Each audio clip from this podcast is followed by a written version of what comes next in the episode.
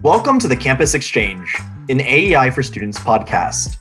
I'm Matt Aldridge, a senior at the University of Georgia, and for today's episode, I'm excited to share an interview with Dr. Jay Cost.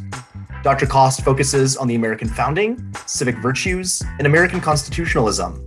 His most recent book is James Madison, America's First Politician.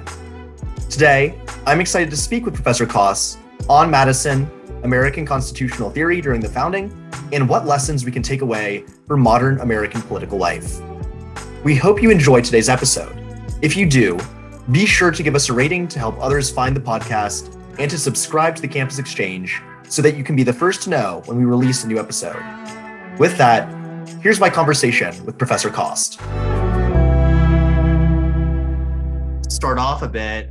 Why don't you tell us why you think Madison was important to his era and then why this importance continues to have some kind of relevance now to our present political problems. Yeah, well, well, first of all, thanks for having me, Matt. It's great to talk to you. I think James Madison is one of those founding fathers who I, I think until recently had kind of been overlooked. I mean, it's it's such a it's an era full of so many legendary political figures that it's it's easy to get lost in the shuffle when you have somebody like Thomas Jefferson or somebody like George Washington, even somebody like John Adams, who all have these very distinct claims to credit. Madison doesn't have anything like that. So Madison can't claim to have won the American Revolution, right? Been the father of his country like Washington. He can't claim to have written the Declaration of Independence. He is known as the father of the Constitution. That's a name that was sort of ascribed to him back in the 1820s. Um, and it just kind of stuck. Even though I'd, Madison himself would never have claimed paternity of the Constitution. And the Constitution really bears the stamp of a lot of other people. So Madison's exact role in the founding is a little imprecise, difficult to pin down, which as a as a writer is perfect opportunity for me because that's what I try to do in the book and try to identify what Madison, what what does Madison bring us? If if if Jefferson is the author of American Liberty, the architect of American Liberty is one book with subtitle of one book. I make the argument in my book that James Madison was the inventor of a style of politics that we today would consider to be distinctly American. So, what do I mean by that? Well, I, I, mean it in a couple of senses that Madison had a vision of politics that is outlined in some respects in Federalist 10, Federalist 51, some of his other early writings, where the goal of politics is supposed to achieve neutral justice between factions in society. So Madison in Federalist 10 actually analogizes the political process to that of courtroom, where different factions come and they expect to get fair treatment, and they, um, you know, sort of similar to how they would be, you know, treated in a courtroom. So that that's one way to look at it. But I, I want to suggest there's more to it that that that Madison thought that politics itself if it was well designed, could produce the kind of justice that society needs. And that sort of gets the core problem of government, which is that we human beings are inherently incapable of spontaneously producing justice on our own, which is essential for civil societies. This is why we form government. We form government to secure the justice that we can't provide ourselves. But government itself is made up of human beings, so it's susceptible to the same problems and it's liable to corruption. And Madison believed that the way to avoid that kind of corruption, or at least to mitigate its bad effects, was well organized politics. The Madisonian vision was for a republic where factions were so diverse and so numerous that no single group could dominate the political process. And so everybody would have to come together and barter and bargain with each other and reach some kind of compromise. And in the process of bargaining and compromising, common ground would be found something that everybody could live with reasonably, reasonably well. And in that sort of mutual common ground is where you would get justice and you would get defense of the public interest. So that's sort of Madison's constitutional theory, which I think is a distinctly American idea of how politics is supposed to function. the subtitle of my book is um, James Madison, America's First Politician. And one of the ar- ideas that I sort of argue for in the book is that Madison is not simply the architect of this style of politics, but that his career itself exhibits what he thinks a politician should behave like within uh, such a system.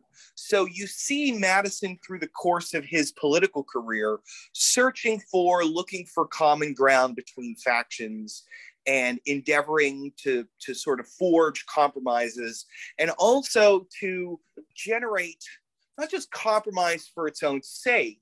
So Madison is not some kind of like squishy moderate per se, but more like compromises that the entire country can live with that are good for the country. You see him do this time and time again. It's a really, I think, extraordinary and underappreciated fact of his political career, including his presidency, which I don't think has been given the credit that it deserves. I think Madison's presidency is a lot better than it's been remembered. And so that's, you know, when, when I call Madison in the subtitle of the book, I call him James Madison, America's first politician. That's the sense in which I mean it. It's not just that he designed a system of politics, but also behaved and operated within that system in a way that we there's a lot for us to learn from it. Yeah, for sure. I, I like this phrase that you're turning to a lot.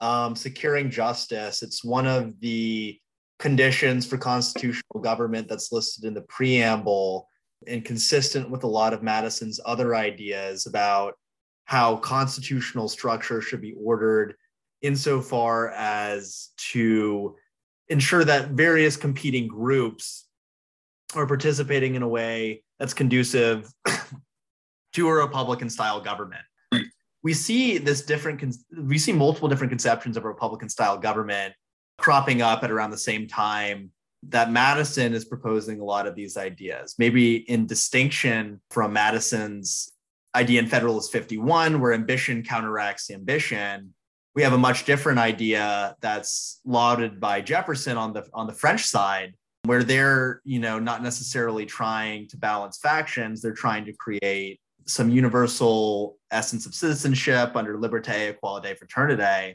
and that's really not what Madison, how Madison is viewing the constitutional structure that he's hoping the American people adopt after abandoning the Articles of Confederation. Looking at it more from a perspective of pro- how does human nature cause problems, and then right. how to deal with those problems, as opposed to how do we mold people into this perfect political body that we want them to be.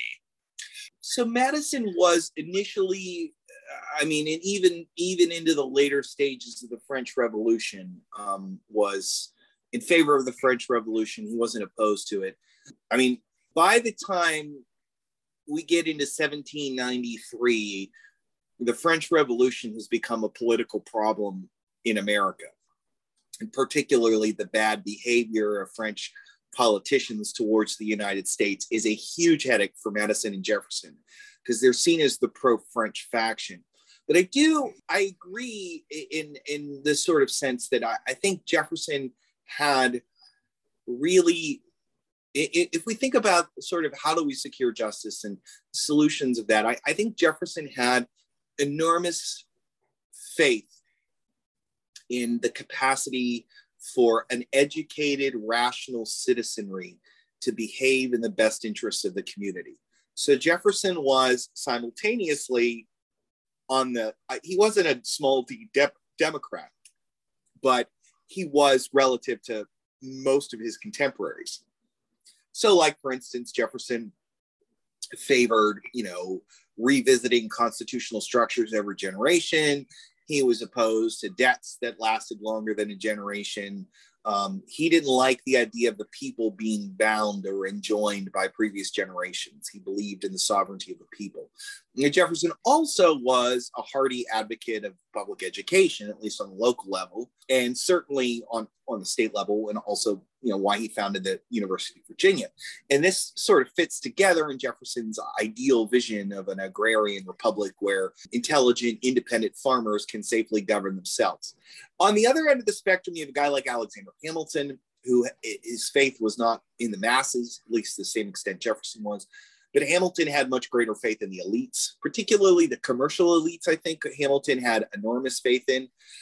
Madison is different from both of them, I would say, in the sense that Madison doesn't have faith in anybody. There's no group of people where he's going to reposit his trust um, to safeguard constitutional government. His trust, in on the other hand, is actually really interesting because it's sort of based on a predictable distrust almost where he expects groups to predictably predictably favor themselves over the interest of the whole political community. And so what he sets out to do then with his system of government is to um, set them against one another with the thinking that if you know one group is looking for its own advantage then it will be checked by another group. But if there's some proposal that all groups can agree to well there's a chance that one's a pretty good proposal. So it's an interesting twist and, and i think it reflects in many respects the education that madison had. He, he, he went to the college of new jersey which is today known as princeton and which was a, a Calvin, it was Presbyterian school, and, and it took its Presbyterianism very seriously. And so Madison, from a very early age, um, really sort of imbibes this kind of Calvinism, where a very skeptical view of human nature and human man's capacity for goodness. And so Madison is dealing, he has a very kind of pessimistic view of human nature, at least more so than than Jefferson, and, and I, I think also weirdly more than Hamilton. I mean, Hamilton didn't trust the masses, but Madison doesn't really trust the elites either. So it's an interesting political theory in that it's built a sort of a, a, a system of justice built around the expectation that individuals will be pursuing injustice for themselves. It's a very, very interesting system. And it, it makes Madison just, if, even if he wasn't so consequential a statesman, it would make him just an interesting political thinker. For sure. And I think that contextually looking at what early America looked like during the founding period, Madison was probably operating under the assumption, which probably could be extended till today as well, that in pursuing injustice and practicing politics, individuals would be pursuing their rational self-interest. So we have, you know, the first kind of lines of sectionalism where the South is uh, more agriculturally focused, where the North is beginning to industrialize slowly uh, towards the uh, beginning of, of the American Republic after the Constitution is enacted, in which eventually leads to all kinds of divisions down the road. But Madison's not viewing people or viewing the polity as attempting to choose political aims through you know a very defined political ideology he's viewing people through uh, pursuing the rational self-interest in pursuing their political aims. Do you agree with that? I, I would and i and i think he was you know very concerned about the i mean he wasn't the only one but there was a lot of reasons to suspect that the states and or regions of the country pursuing their own interests were going to end up leading to disunion and, and this is this was a problem and there were multiple ways in which this was a problem. I mean one example would be um, in 1785 1786 uh, the spanish and the americans are negotiating a treaty of like a commercial alliance. And um, john jay is the uh, minister who's negotiating the treaty with this spanish ambassador named gardoqui and the Gardoqui Treaty, as it comes out, is well, what, what the demand? What one thing that the South wants is they want free navigation of the Mississippi River to New Orleans. And the Mississippi River was under Spanish control at this point. And the Spanish, Gardoqui doesn't want to give this to him uh, and, and sort of lays it down like absolutely not. So Jay goes back to the Continental Congress and he asks for permission to drop this request. And the vote is to give Jay permission to drop the request. I think it, the vote was like seven to six on strictly regional lines, where the eastern states, particularly New England, what do they care about the Mississippi River? Pennsylvania, New Jersey, New York don't care about the Mississippi River either. But Virginia cares about the Mississippi River, and Kentucky cares. Well, Kentucky's not a state, but Kentucky's part of Virginia. But you know, North Carolina, South Carolina, Georgia, they all care about the Mississippi River. Um, and so that's a, one example. And there are so many examples from the 1780s of factions within or among the states leading to disregard for each other. And there was a real worry among many of the founders that if the government was not redesigned, then there would be disunion. And this was even, you know, you'd think that the war was over, The peace had been signed in 1783. The peace was remarkably favorable to the Americans. And yet there's all these rivalries. A lot of them have to do with commerce that are starting to pop up between between the states. And and this is one of the this is one of the motivations of Madison's system of government where he believed that you know if the states are of the opinion that they will not receive justice from the central government, from the Congress, then they will know they won't stay around in perpetuity, right? Like, yes, the country had gone through the war together and the bonds of union were forged during the war and blah, blah, blah, all that good stuff. But that's only going to last so long.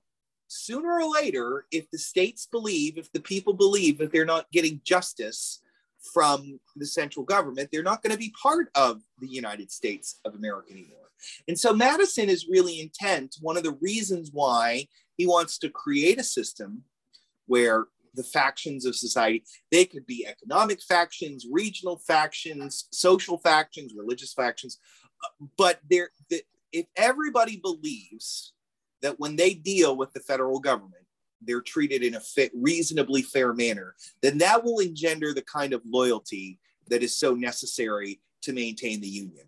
And that was something, you know, that it's easy to take for granted today, the union of the states today. But, you know, 1784, 1785, it was looking pretty dicey for a while there. For sure. Now we're moving toward moving kind of away from constitutional structure and more to the aspect of practicing politics, which motivates Madison's conception of how constitutional structure should be formed. Madison, you know, detests faction, detests the idea of political parties. And then after the Constitution is enacted, after Washington's presidency, you see Madison becoming one of first you would call them major party leaders on along mm-hmm. side, where he eventually follows this career into the into the White House as, as fourth president. How do we make sense of Madison's openly visceral partisan political activity that he practices with his view of securing justice at the level of constitutional structure? It seems like there might be a little bit of a, a contradiction there in how Madison's behaving at those two levels of political practice. Yeah, I I believe that the con- the the uh, the contradiction is a consequence of a faulty public memory that has been that's a consequence of imprecise understanding of where Madison was coming from.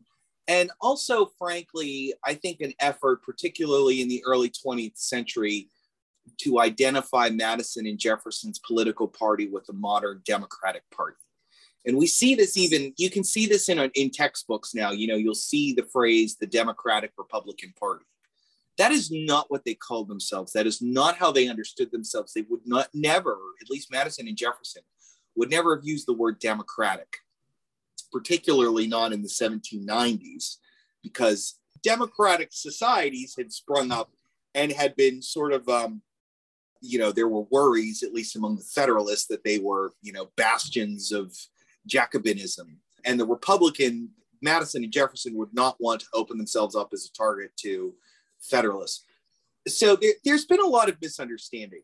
Um, and I, I try to, in the book, to clarify it. And it, it it's really to understand what Madison is doing, he left us a number of writings from the period because he forming a political party, which he helps do, he then writes a series of essays for the National Gazette, which was the first uh, newspaper created for a partisan purpose, basically laying out what his thinking is. These just get overlooked. I'm not sure why, but they've been overlooked. But Madison, so Madison did not see his political party as we today view the Democratic Party and the Republican Party as collections of factions. That's not how they saw it. And it's important that Madison calls his party the Republican Party. And now that name today is fraught with factionalism because one of our modern parties is named the Republican Party. But in 1792, when Madison is writing these essays, he has a very specific idea behind that word. And the idea is his style of politics, right? A, a style of politics where the people themselves rule and govern themselves. That is what Republican government meant to him, is that ultimately the authority of government is vested in the people. Madison juxtaposes that with what we today call the Federalist Party, but in his in his partis in his writings, Madison calls them the anti-Republican Party. Madison believed, primarily Hamilton and a series of other um, elites in government were basically endeavoring to use the public finance architecture of the government that Hamilton had created as a patronage machine, basically, where they were trying, like, using the bank and the government debt to basically buy votes to secure power for themselves within the government, independent of the people. And so Madison's party is a party in opposition to this. It's a party not of a particular set of, well, we want this and this, these proposals. It's a party that was self-consciously designed to sort of like sound the alarm to the people that this group of elites, you know, would be monarchists, which is what they believed they were, Madison and Jefferson, were trying to destroy the Republican character of the government so that when when they use the phrase Republican Party, that's the sense in which they mean it.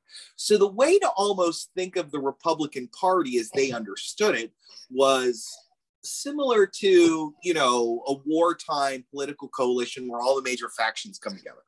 There's one essay where Madison says, well, we need to banish all distinctions that exist between us of class and region and economic employment and religion because we all have this shared threat against these elites, right? Madison is not the founder of a political party, really, in the sense that we think of it today. That founder would probably be more Van Buren. And the sort of evidence of this is that after the Federalists are defeated in 1800, Madison and Jefferson do not maintain the discipline of the party of the republican the republican party basically kind of falls apart. I mean not on a popular electoral level but that party apparatus that gets created basically falls apart. And and they were very self-conscious. Madison and jefferson and also monroe who follows madison in the presidency of peeling off the federalist moderate federalists they believe were basically not their opponents, people who just maybe were a little more amenable to Hamilton, but you know, sort of distinguishing what they call what what we today remember as the high federalist, people like Hamilton or like Rufus King or you know Washington's cabinet at the end of his second term, Adams's cabinet, people like Timothy Pickering as high federalists who they believe really wanted to destroy constitutional government. And and look, you see this like you look at like Jefferson's election in 1804.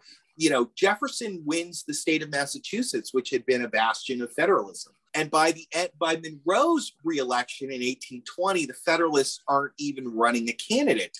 The Republicans had done such a good job of basically fusing their coalition with the bulk of federalism. So it's not. It, it seems like it's a contradiction for Madison to have become a leader of a party. But the contradictions resolve themselves when we see the situation, the political context of the moment the way Madison saw it. And it's it, it's a very unique and different way of looking at partisan party politics than what we today take it to be. For sure. I think that's a very useful way to look at it. And I think that maybe the idea that you brought up of party in opposition uh, in terms of how Madison and Jefferson are seeing their political organizing activity might become something that becomes more important if we fast forward a bit. Van Buren is someone who is essential in forming uh, you know, modern partisan political organizing in the United States. Parties become a much bigger deal after this, you know, federalist, anti-federalist time period.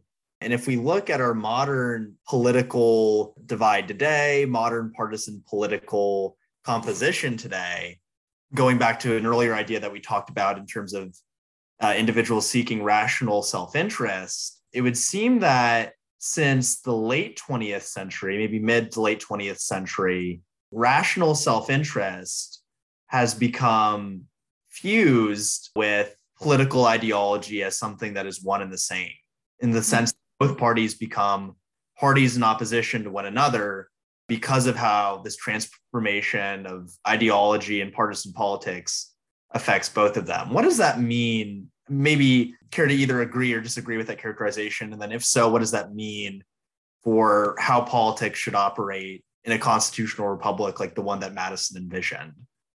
Yeah, um, I I think I agree. I, I generally agree with that. I mean, I think in the mid 20th century, we had ideologically weak parties. It, I mean, you can look at sort of the election of 1960 between John F. Kennedy and Richard Nixon. And there's not really a dime's worth of difference between the two candidates on either domestic or international fronts. Um, I think over the last 50, 60 years, we certainly have become more ideologically diverse. And so the Republican Party has become distinctly conservative, and the Democratic Party has become distinctly liberal. Whereas, you know, before there was a general sort of hazy acceptance of the New Deal order that both parties had, certainly in the 50s. And then I also think into the 60s. I think it's really more after the Great Society that you see the, the kind of broad policy consensus fall apart. So that has led to more ideological parties, which I don't think in itself is a bad thing. I do think, though, that the parties are, in many respects, dominated or have become dominated by ideological diehards, for lack of a better. I almost want to call them ideological extremists. I don't think their views are extreme. I, I do think, though, to, to your point, where you know, you said like self interest being fused with ideology.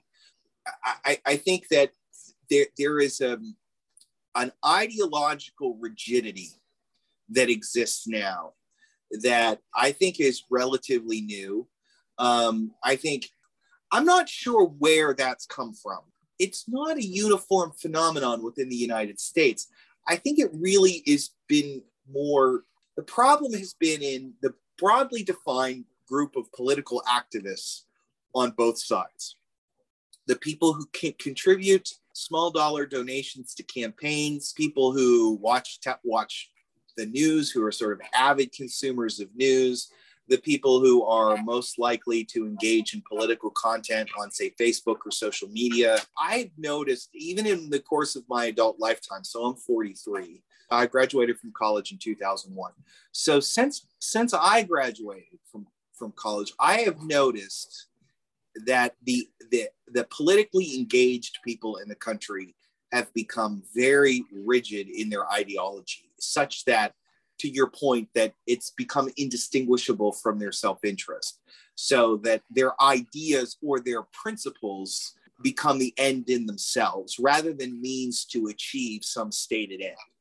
And I think that has had a deleterious effect on our politics in the sense that it doesn't promote compromise or the search for common ground. Now, admittedly, there are going to be areas where there's just no common ground to be had, right? there's just no common ground to be had in some areas. And we have to continue to debate and fight, wait, and see if we can discover common ground through the course of elections or new policy proposals, or maybe there's changes in you know the political economy of the country such that old debates just become outdated. I think it's more of like we can't even agree to compromise on areas where we already agree because doing so might give the opposition a political advantage. I mean, I think a good example of that would be like criminal justice reform. I think there are areas in which the left and the right could actually come together on that, but they don't they won't do it because neither side wants to give the other any kind of opening. Another one is probably gun control would probably be another one. Um, I would say even the infrastructure bill that we saw there, you know, the infrastructure bill was remarkable to see that thing. Like here is something that was broadly popular with the country, and both parties could live with at least portions of it. And rather than just pass the bill, they held it hostage for as long as they could for the more ideologically polarizing part of the Democratic agenda. Think of politics as the way in which compromises are made, consensus is reached, justice is broadly secured. I mean, that kind of attitude about politics is kind of a zero sum game and like a, almost a kind of a holy war. That is incompatible with politics' search for compromise. And, and I think a, a Madisonian vision of politics.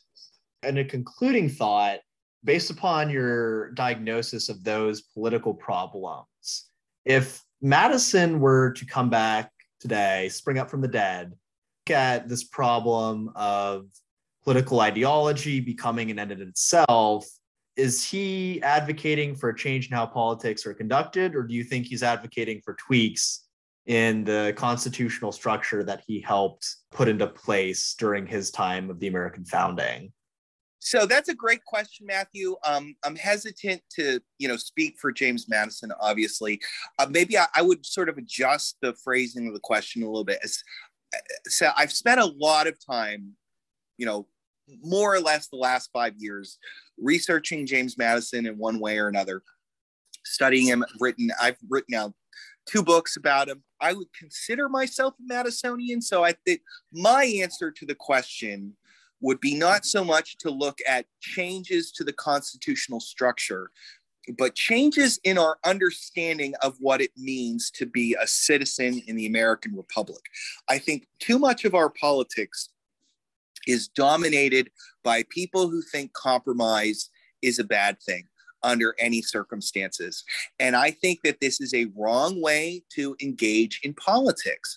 I think it's wrong in a couple senses. It's wrong in a narrow sense that our constitutional system is not going to enable narrow majorities to do uh, very much. So if you have a narrow majority and you're expecting to get a lot done, you need to be prepared to be disappointed, which I think is what we're seeing today. But I think more broadly, though, and I think this is the important point, is that Madison, to go back to an earlier point I made, Madison understood or believed, and I think he was right about this, that the way you engender loyalty to the country and loyalty to the government is if the whole country believes that the government will treat them fairly. That, I think, suggests that let's say we change our governmental structure such that 51% of the country can do whatever it wants to 49%. I guarantee you that sooner or later, the minority faction within the country is just going to leave. You know, the bonds of union are not going to be remain in perpetuity just because they are. They have to be secured and maintained. They have to be replenished and and and reinvigorated. And if people consistently expect to be mistreated by their government, they're going to leave. So what that means in turn is that rather than thinking about, oh, well, you know, we have we have we have 50 votes in the Senate, we have 221 in the House, we should be able to do whatever we want. No, what you should be trying to do is forge a broader coalition. A broad coalition, that is the way that you not only engender policy reforms, but broad coalitions mean more people walk away satisfied from the political process. More people are going to have faith in the political process, and more people are going to have faith in the United States of America itself. And I think that this is something that Madison understood about how politics can actually be a good thing when it's about forging compromises and not when we treat it like it's a religion. You know, politics is not supposed to be our religion in this country. Religion is, but we just have such a large and growing factions on both sides of the political aisle who seem to think that this is about like they're in the middle of a holy war and I don't like, frankly, I don't want those people making the decisions. Like, I'm glad we have the constitutional safeguards we have to keep those people from having total control of the government. I don't want ideological zealots in charge. So, I, if I could change anything, I would encourage people to just stop being so zealous about your politics and understand politics not as you know a religious crusade, but a venue in which we can find common ground. Thank you so much, Professor Cost. Some very interesting discussion on what I think to be perhaps the hopeful depoliticization of some aspects of our politics uh, as we think about our constitutional structure. Thanks for listening. If you enjoyed this episode of the Campus Exchange, please make sure to give us a rating and to subscribe to the podcast. Also, if you want to learn more about AEI's work on college campuses, visit aei.org or click on the link in the show's notes. Lastly, make sure to follow us at AEI for Students on Instagram, Twitter, and Facebook to learn more about upcoming programs for students.